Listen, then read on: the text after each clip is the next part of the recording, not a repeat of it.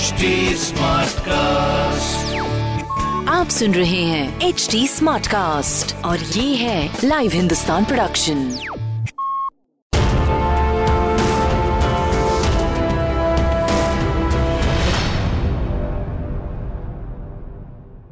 नमस्कार मैं शशेखर शेखर कहीन में आपका स्वागत है मैं चाहूँगा कि अगली बार से आप मेरे फेसबुक पेज पर मुझसे सवाल पूछें ताकि मैं आपके सवालों का जवाब भी दे सकूँ।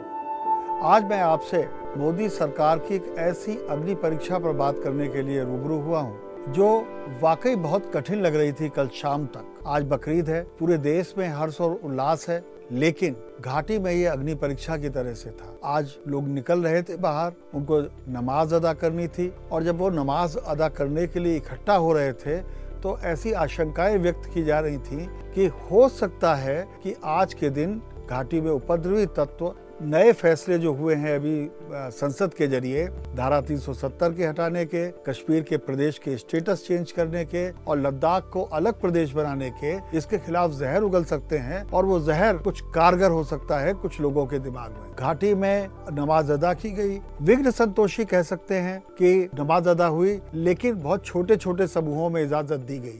तो लॉ एंड ऑर्डर के मामले में, कानून और व्यवस्था के मामले में, हम जनता को कभी भी ये न माने कि हमारी याददाश्त कुंद है। धारा 144 के तहत सरकार के पास ये हकूक होते हैं कि वो समूहों को नियंत्रित कर सके, लोगों के इकट्ठे होने पर पाबंदी लगा सके। आज का दिन एहतियात का दिन था। और अगर आप देखें तो कल और परसों वहाँ के लोगों को कुर्बानी देने के लिए भेड़ों और बकरों को उपलब्ध कराया गया। उनको फ्रूट्स दिए गए, उनको राशन मुहैया कराया गया, बाज़ार खुले। तो ये तय था कि आज नमाज़ होगी, लेकिन कुछ एहतियात बरतनी ज़रूरी थी। और एहतियात बरतने का सबसे बड़ा कारण कश्मीर के आवाम से ज़्यादा वो लोग थे जो कि लोन वुल्फ जिनको कहा जाता है। हो सकता है कि पाकिस्तान के पैसे से पले बढ़े कुछ ऐसे लोग हों, हमारे बीच में ही रह रहे हों, जिनके दिमागों को अलग तरह से ट्यून करने में सफलता प्राप्त कर ली गई तो एक सेंसिटिव मौके पर कोई उपद्रव न हो सके।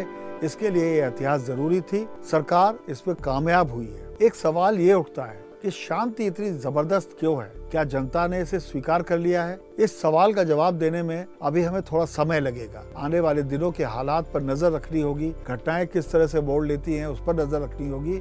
लेकिन ये सच है कि पिछले आठ दिनों में घाटी में कोई भी बड़ी वारदात नहीं हुई है।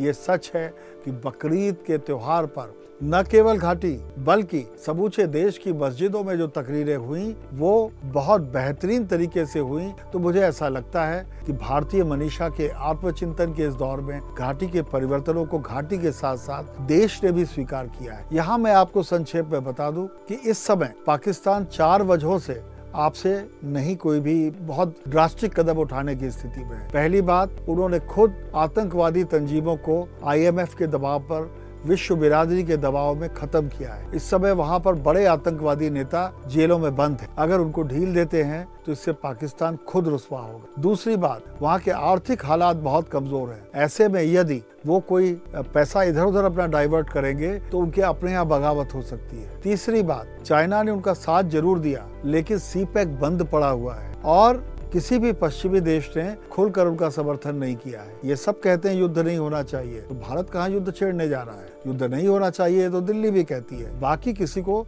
इससे कोई बहुत फ़र्क नहीं पड़ा। और आखिरी बात, वहाँ की हुकूमत खुद बहुत कमज़ोर है। तो मुझे ऐसा लगता है कि जो भारत सरकार ने फैसला किया, वो सोच समझ कर किया था और आज की अग्नि परीक्षा उन्होंने पास कर ली है। मुझे ऐसा ये भी लगता है कि आने वाले दिनों में हमें घाटी से कुछ सुखद बयारों की उम्मीद करनी चाहिए। बहुत बहुत धन्यवाद। मैं आपके सवालों का इंतज़ार करूँगा।